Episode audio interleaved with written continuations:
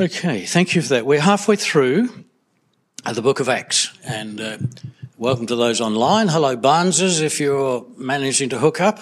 They're camping somewhere in the middle of nowhere, so we'll see what happens. Sam, who's usually the pastor here, for those that don't know him, is on holiday, and he is keen that we take the opportunity to pause and reflect and have the opportunity to give feedback as to what we've been seeing and experiencing as we've been through the Book of Acts. Now, I appreciate some of you have been away on holidays, people have been travelling, there's all sorts of reasons that you may or may not have been part of the service, this journey. But if you have, we would really love to hear from you. Ah, just looking at somebody there, just winding you up. Yeah. Sorry. Sam has been teaching us that the Holy Spirit empowers ordinary people like you and me and points out that the Book of Acts is not so much about the acts of the apostles, but the acts where the Spirit is at work and leading. And Sam also encourages us to remember that being filled with the Spirit should be an ordinary day-to-day experience, not just on special occasions. You remember he asked us three questions to keep in mind as we worked our way through the book, so when we started. And those three questions, Dave, if you would be kind enough, perhaps we'll put all three up and then we'll go back one at a time. So the first question was, as you place yourself in the narrative of Acts, what are you surprised by or what challenges your thinking? Second question, as we learn the distinctives or priorities of the early church, what does it mean to be church? And the third one was, as you read through the story of Acts, what is Jesus personally saying to you? So your starter for 10, starting from now, attempt one or three of the questions. Does that take, it wasn't like the Ten Commandments, choose any one or three. Okay, so I'd like to start. I'll just pick on somebody, Kathy. She was actually warned I was going to do this. What, just a quick one. Which question are you answering? I do want to say, before I say that, won't be too long, if you do want to catch up on the excellent sermons on Acts, they are available to listen to on the Hills CFC podcast, wherever you get your podcasts. Hills CFC podcast, please look it up. Okay, a few years back, decades back, God really convicted me of being apathetic, of apathy towards what he was up to in the world. And through re-examining Acts, I'm wondering if he's doing the same thing again. Convicted me of apathy. Thank you. Thank you for being so honest. Brother, bless you. Not sure this is a personal testimony. We're not trying to do that either. We're just bringing thoughts from what God is saying to us, as I understand it. I'm reading two books at the moment, and one is called The Holy Spirit by Pastor Dennis Prince. He was here last week. And the other one is called The Kingdom of God is Within You, and that's by Tolstoy. And as I'm reading them, I'm reminded by one question that Tolstoy brings up, is what we have today in the church what Jesus intended when he used the word church? And I couldn't say anything, but no, it doesn't look like when you look at, I'm not looking at us. I hear what I'm saying this, by the way, sorry. I'm actually looking at the church that, appears to the outsider, the cathedral and the small church like us, and everything in between. And I suppose two things stand out. One is, do we influence the community we're in? I think 1 in 10 did that. I think there's a lot of people here doing a lot of things which influence the community. I'm not saying we're not, but that's the first thing. Are we actually out there doing stuff in the community? And secondly, and am I out there? Point both ways here. Secondly is it's about signs and wonders, something we can't do anything about. It's actually God's job. But I wonder just how much we're involved with that second one. I'm not saying give us a sign, God, and we'll believe in you, but signs and wonders were a big part of the Book of Acts. Trevor, you don't all have to be as eloquent as our dear brother, thank you, but he's been reading books, and you can tell. Dan, bless you, sir. Coming this way. Oh, crash, sorry. Ben, Andy. Thanks, Ben. You've got the look. Thanks, Mike. How does this relate? So I've been talking with my nephew around us as a society, and when you reflect on Acts, you know, they were building a new culture and creating a new environment, whereas we're in a situation where we're trying to hang on to a Christian heritage. And so when you think about the Jews who went into exile, I feel like we're in a time of exile almost in our society, becoming more and more having to stand up for who we believe in and what we do. But the example is Daniel, who servant-hearted served the king, but also was true to his God. And so it wasn't an aggressive stance trying to defend what he had, but still purposefully, proactively serving the community he was in and trying to make the most of it, but while still standing true to God's beliefs. And so I'm trying to find what is the middle ground for us here as we approach a very different future for ourselves. And in Acts, it was a very proactive, simple message of spreading the good news and the gospel, and I think that's something you can proactively do and be a part of in society today without having to worry about too much about what we're letting go of. So that's just been something that's been reflecting, yeah. And this is the man who said he's not a good public speaker. Watch this space. Thank you, Ben. Anyway, so I don't want to embarrass people, I'm sorry. It's just an opportunity for folk to comment.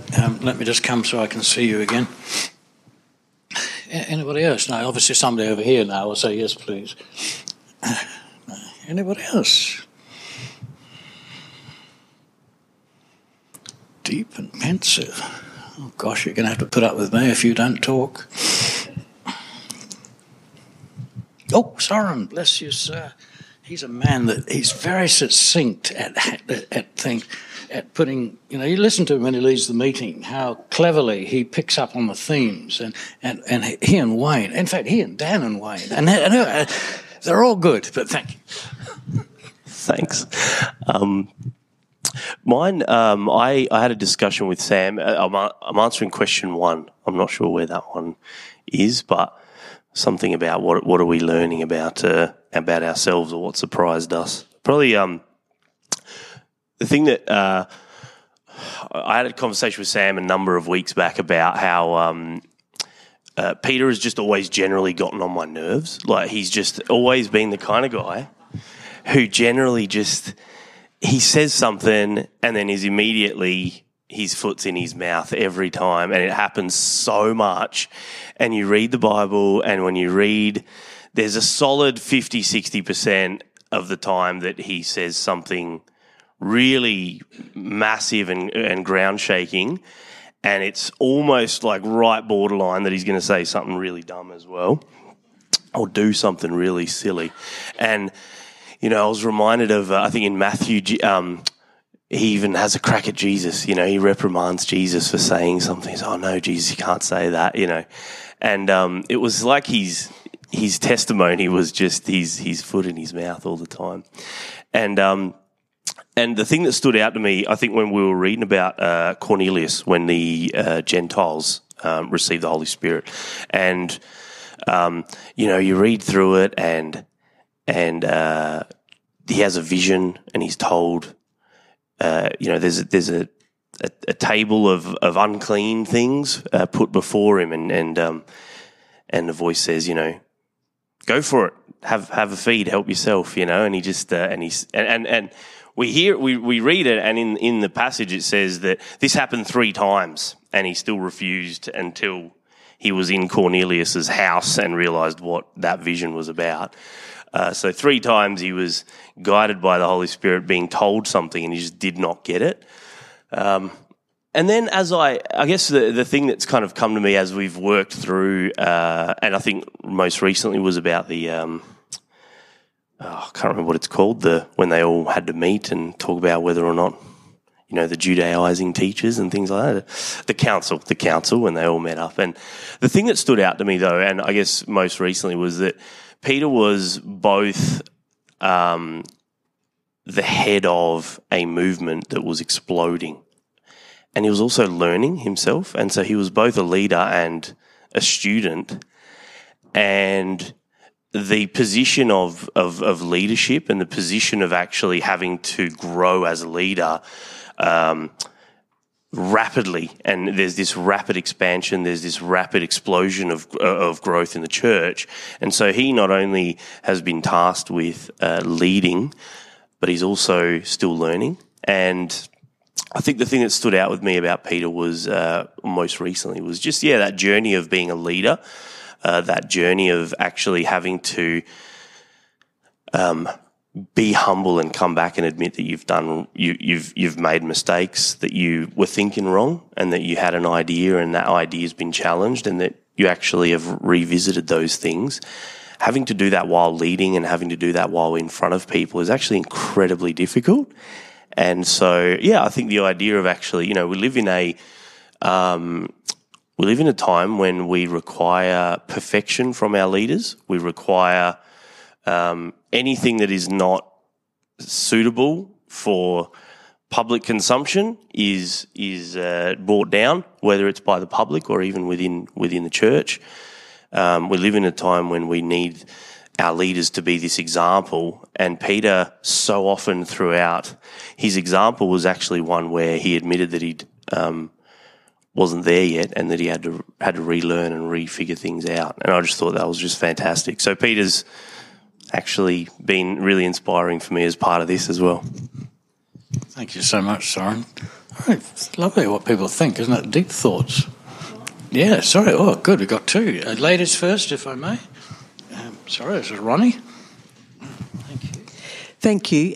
Leading up to today, I was looking back through notes I've made during certain weeks when Gary and I have been here. We've certainly missed quite a few of the sermon about Acts, but one that I look back on that I've thought of in different ways since then was back when Sam was talking about modern-day temples. And there was a real theme in that one for me. And Sam said that he talked about the first ever connection point. He then talked about us being the connection point. He said that the temple was visible, and I wrote down next to that, we should be visible. He then talked about the temple was a house of worship and prayer, and I wrote down, am I a visible and prayerful person? And so to me there's a real theme about us being that connection point or that visible person doing something. And so some other work that I've been doing more recently is along similar lines, and I've been thinking very much about are we visible, and can we be more visible, and what might that look like? Yeah. Thanks. I hope this ties in with Acts. But yesterday, one moment, I had the privilege of going out door knocking with ACL, and we did our area to about 113 or 140 homes. And it's interesting the way that you look at people and you speak to people, and you can see where they're at. And a lot of negatives come out of it, but I'm sure God can bring something out of it. I knocked on probably a third of the homes and knocked on their doors, and various people, some people wouldn't answer the door. I knew they were home, and others were out shopping and things like that, I suppose. But anyway, I spoke with a few people, and a lot of people said, no, not interested, mate. I've been through Christian Brothers College and I'm sick of it and all this sort of thing. A lot of people of different persuasions I talked with and tried to encourage them to read the Gospel of John, which I had from Australian Christian Lobby. It was a great day all over got sore hips out of it, but that's our terrain where we live in Chandler's Hill. Anyway, I just praise the Lord for the opportunity. It is very, very hard to go cold turkey to people, and people basically I've found that if Australians by and large, if they say, they take the attitude, if they don't know you, they don't trust you. But however, it was a great outreach. It was something good, and we're praying that God will do something great in that. And it was quite a day. Well done, Dennis. And I admire people that do that. It's certainly, as Ronnie said, it's about being visible. It's a hard thing to do, but I remember friends that two guys I knew used to go out regularly witnessing, and they would just pray and they say, "Lord, lead us." And quite often they would be led to a particular house, and they knock on the door, and the person would say, "How did you know?" And they would say, "Come in." Extraordinary. Okay, anybody else? We're just going to close it down fairly soon, but I don't want to miss any.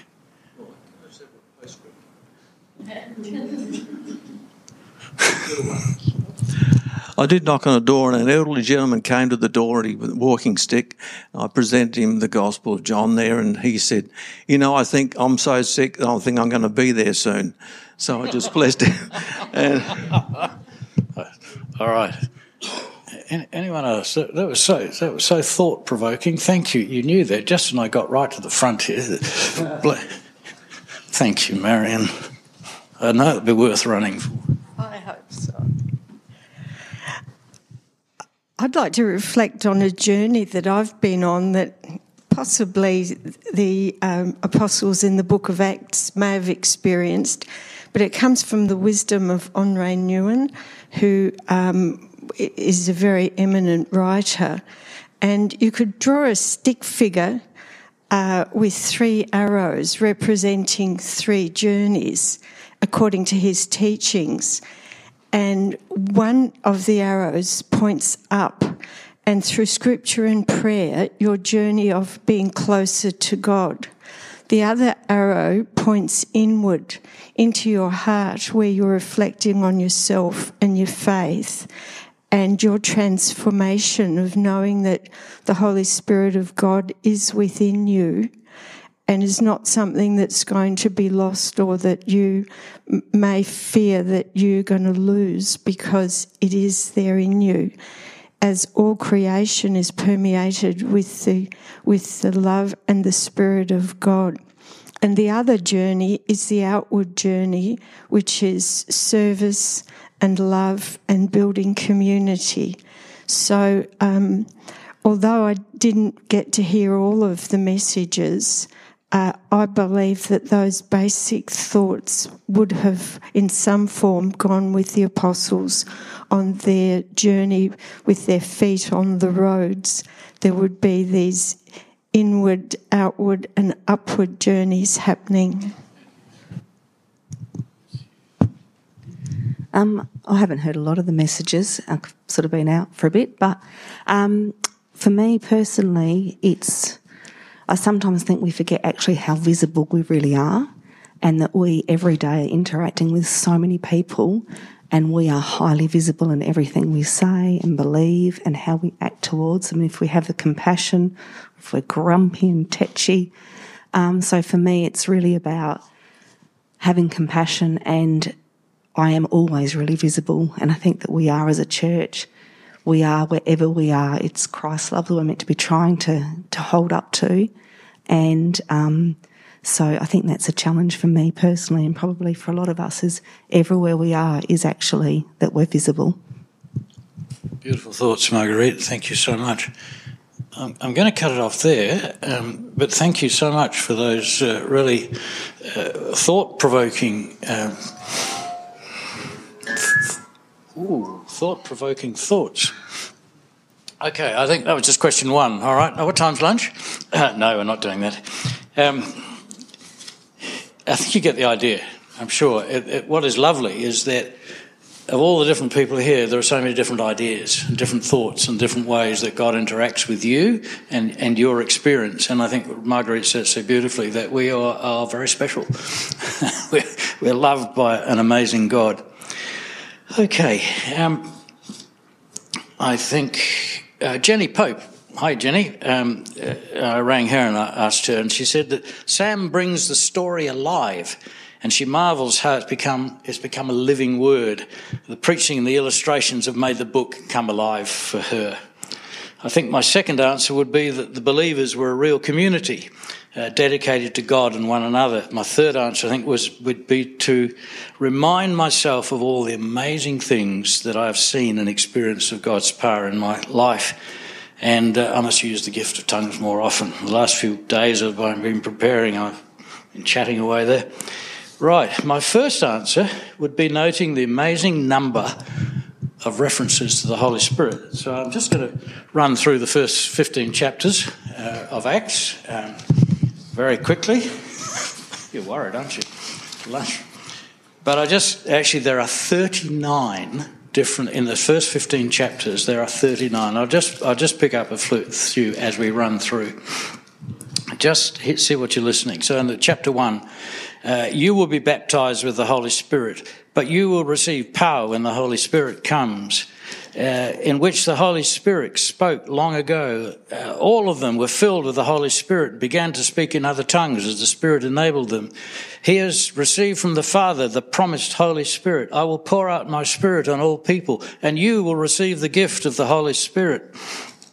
Then Peter, filled with the Holy Spirit, said to them, the place was shaken, and they were all filled with the Holy Spirit and spoke the word of God boldly. Ananias lied to the Holy Spirit. We are witnesses of these things, and so is the Holy Spirit, whom God has given to those who obey him. Be full of the Spirit and wisdom.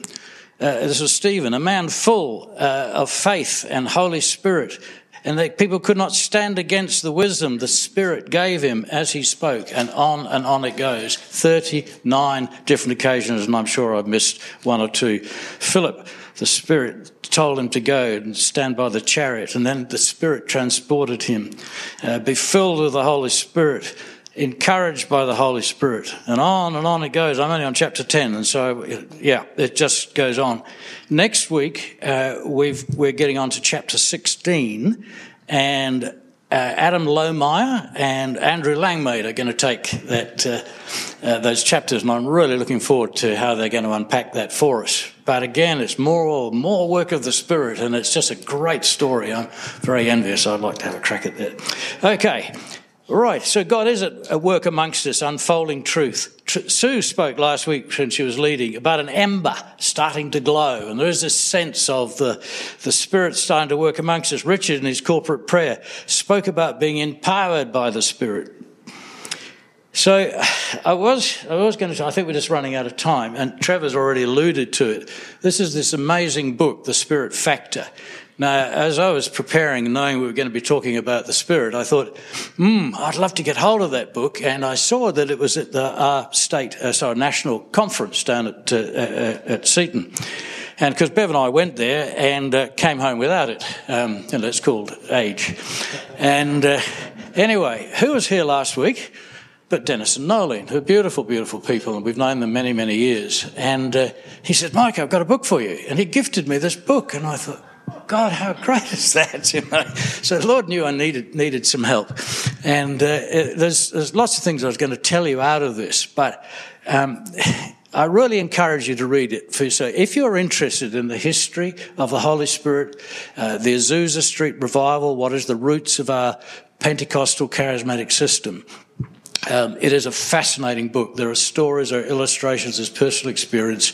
A couple of standout things that came from the book, which I enjoyed. He said that in the last 100 years since this outpouring of the Spirit, the revisitation to the church at churches in Azusa Street in Los Angeles is spread worldwide into what we now know as the charismatic and Pentecostal movement. And I'll define that for you in a minute. But what they've discovered is that those churches, he said, if this Spirit outpouring is it significant, if it's a God thing, there will be a God-sized factor. And so as they look at their research, and they've done an analysis, and there's church-like surveys and many things, they've found that are over 600 million Pentecostal charismatic Christians, and that includes Catholic brothers and sisters, particularly in South America. But there is a huge outpouring of the Spirit across the world, and just extraordinary. So if you work that out, was it 6 billion people in the world? Is it six? Somewhere around six? I don't know. I lost count after I got to five. So that's about a tenth of the Christian population. The tenth of the world. Are tongue-speaking, spirit-filled people who love God. Now, that's not counting other lovely brothers and sisters who don't follow that particular stream. There's many, many people in the evangelical churches. But the churches that are filled with the Spirit are growing at 4 times the growth of any other churches. 4 times, 400%. Fascinating figure. It's just that the Spirit of God is on, and because they're seeing signs and wonders, because they're opening the box, as it were, that the Spirit of God would flow through them and that they would become visible and have the courage, the power to pray with people and see signs and wonders. They were just amazing. The other interesting thing was, and many of you have been worshippers or have been followers of songs for years, Dennis and Nolly used to put together the Resource Songbook. Anybody over 50 would know it. They would select songs from all over the world and send them off to different people, and they would choose. I think it was about 15 each time they put out a thing.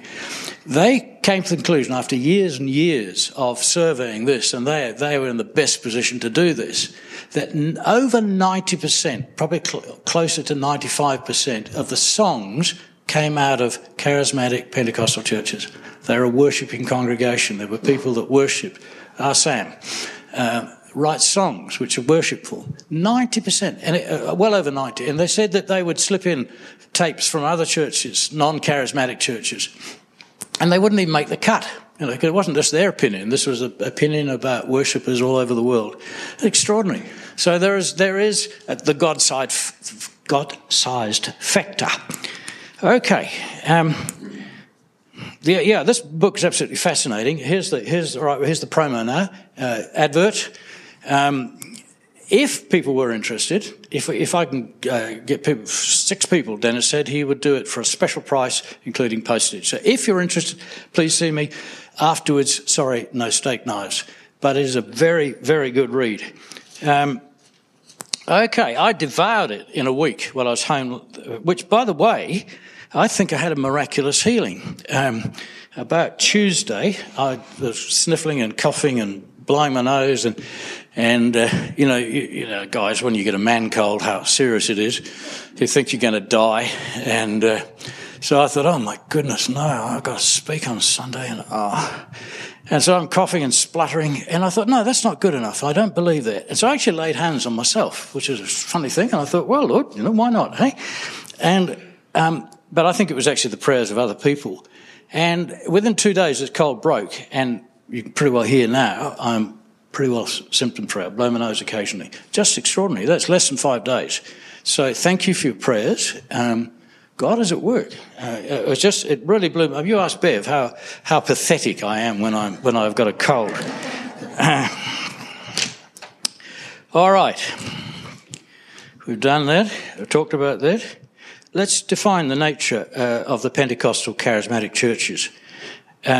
They're groups of churches who believe in the baptism of the Holy Spirit as a discrete, that means individually separate and distinct experience to being born again by the Spirit, with the evidence of speaking tongues, prophecy, signs and wonders.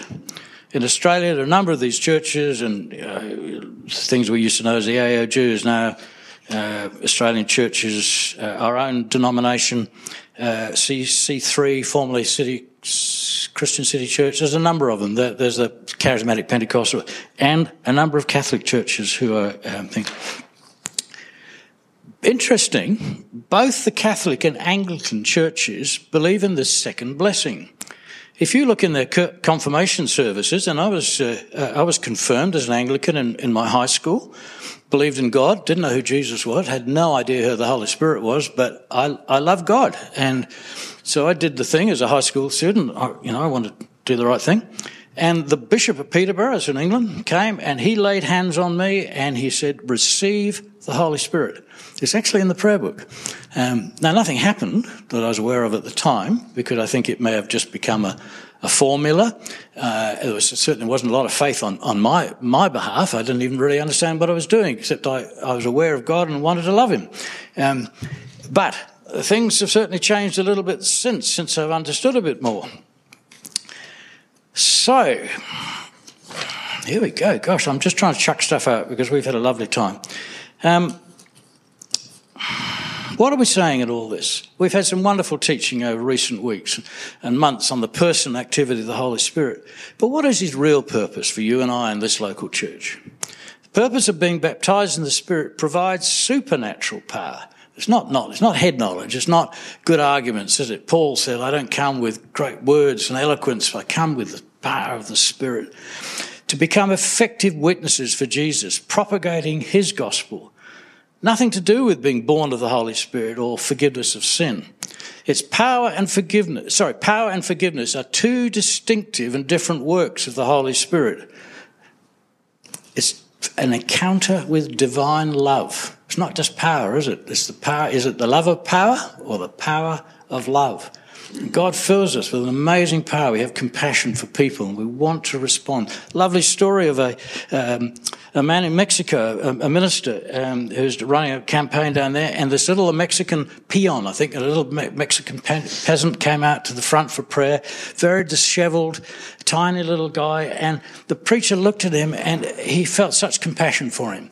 And he didn't know what to do. And so he took off his coat and wrapped it round this little man because his clothes were so poor.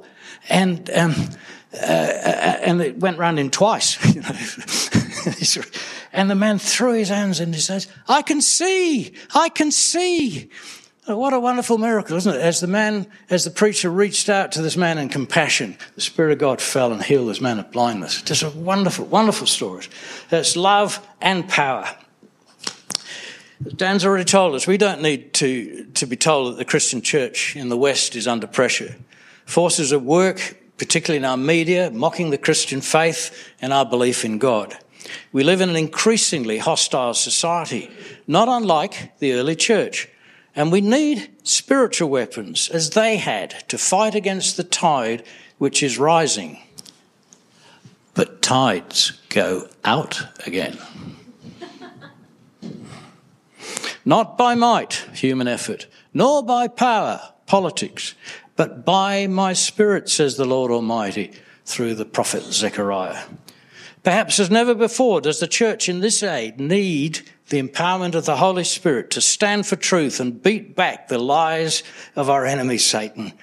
Speaking of protection and the armour of God that he provides in the battle that rages is Paul's encouragement to the church at Ephesus. In the midst of their spiritual battle, he says, be praying at all times in the Spirit. Use your spiritual weapons. Put on the armour of God, but use your spiritual weapons. Ephesians 6. Let us pray and see again the signs and wonders and thousands coming to Christ as the Holy Spirit sweeps across this great southland of the Holy Spirit. How will this happen? When the power of the Holy Spirit falls. And I know we're in Adelaide, but could we say an amen? Amen. Well, that wasn't bad. We just try one more? Amen. Hallelujah. Well done. Selwyn Hughes' daily devotions, I quote from it often, it's a daily devotion, still reaches nearly 1 million people, which is extraordinary. I loved it. I'd love to have a circulation of 1 million, wouldn't you? Nothing would be more advantageous to the world, says Selwyn, and the church, than for Christians to avail themselves of the gifts and graces that God has in his storehouse in readiness for the time when we will ask for them. Isn't that a lovely statement? Nothing would be more advantageous to the world and to the church than for Christians to avail themselves of the gifts and graces that God has in his storehouse in readiness for the time when we will ask for them. So how do we receive this gift? Jesus tells us, ask. The Father gives the Holy Spirit to them that ask. He's a good Father. Will he give you a snake? How much more will he give you the Holy Spirit for those that ask in him? Paul says, eagerly desire the gifts of the Holy Spirit. And twice about that. Certainly the scriptures indicate that often the Spirit came to those who were worshipping. It's also clear that we should be seeking the giver, not the gift. Getting tongues is not the aim. It is only the confirmation of a discreet and powerful encounter with the Spirit of Jesus as a separate event to receiving Christ as your Saviour and being born of his Spirit in regeneration. It is the sign of being filled with the Spirit and increases one's faith to believe for and operate the other nine gifts. Once you start doubting and you think, I don't know, I don't feel very worthy and blah, blah, blah.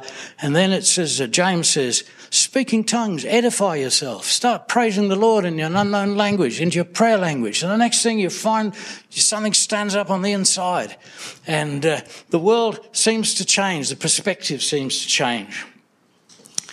I know when I was seeking the baptism of the Spirit many years ago, and as Sam says, it should be a common day. It shouldn't just a common experience. It shouldn't be something we have to strive for. But there is a sense of pushing into God, of desiring that, not just, that'd be nice, Lord, if you want to do that. But I remember I spent hours, things were called tarry meetings. I used to wait on the Lord. I spent hours praying, waiting on God, reading the scriptures. I used to get hot flushes. I used to be having a change of life. I'd be lying on my bed and I'd be reading the scriptures and I'm praying. I said, Lord, what is this Holy Spirit thing? And can I have some of this? And I get this sort of hot waves going up and down. I want to wake my mate up and say, hey, I don't know what's happening here. I didn't know what to do. And then extraordinary thing that Bev and I just got engaged, and we'd had lunch, and she'd just dropped me home to the boarding house where I was living, had a room, and we were sitting in the car outside just as she's about to drop me off. Excuse me. And we were talking, and we said, there's a heaviness. It just felt such a pressure, an oppression on us. So being wanting to impress my fiancée of how spiritual I was, I grabbed her hand and I said, let's pray. And I prayed this long and involved prayer saying, God, I don't know what this pressure is, but would you take it away? Pretty impressive prayer.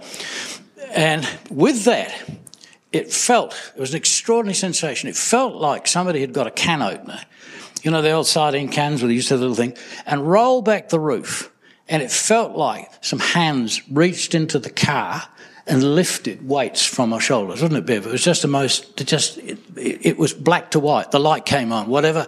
It was just this pressure lifted. And I went, wow, what was that? So I then ran in to have a shower before church. And I'm in the shower going, God, that was amazing. That is extraordinary. I've never experienced anything like that. What was all that about? And then I heard this gurgling noise. And I'm looking around and I'm thinking, gosh, this shower's making a funny noise. The water must be gurgling out of the plug. And what a funny noise. Oh, I'm speaking in tongues. And this had happened. Just, I can't explain that. Crazy. One other thing, I love telling stories, that. Oh, we've still got a couple of hours yet. Sorry, we will get into corporate prayer in a minute. I had the privilege to go up to New Guinea. Amazing experience. A team of us went up to Manus. You heard about in recent years of the refugee camps up there. It's off the north of New Guinea. And we went to do an outreach in the marketplace. And so there was a team of about five white people and the local church pastor, who's a beautiful, beautiful man. And so we sing choruses and... crowd started to gather. Market Saturday morning, 200-300 people started to gather in the market square, and they were listening to us. They were probably intrigued the fact there were some white people. That Manus is quite a long way up from white people actually weren't that common, and then it happened. Out of the crowd, somewhere up by about like the door, this man started to walk across the marketplace. And I'm looking at him and going, oh my goodness. You could literally see his eyes rolling around in his head. And I thought, oh God, this is a demoniac. This is a real demoniac.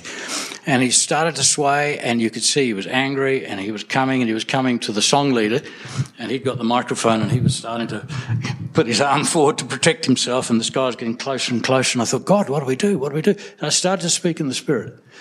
And I go, oh, mastish, and I just started to rebuke this man who just came. I didn't know what else to do. I just prayed in the Spirit.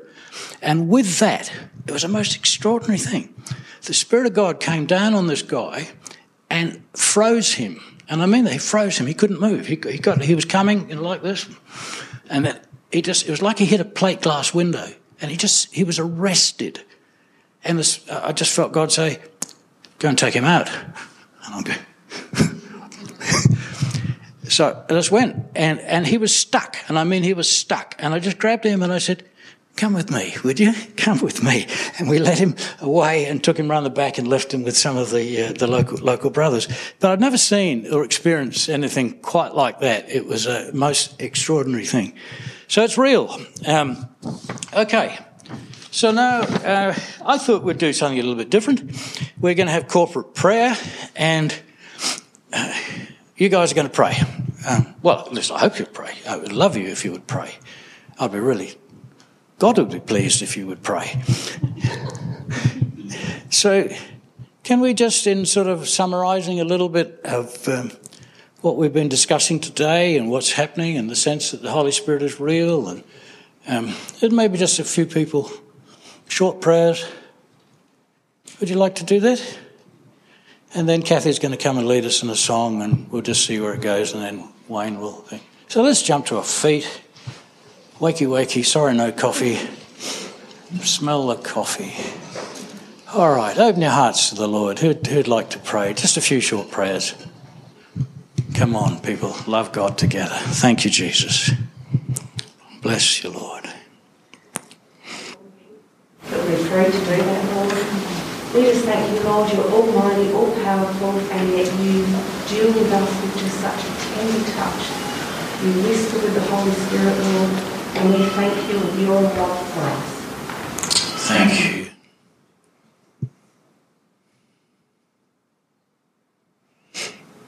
Praise you, Jesus.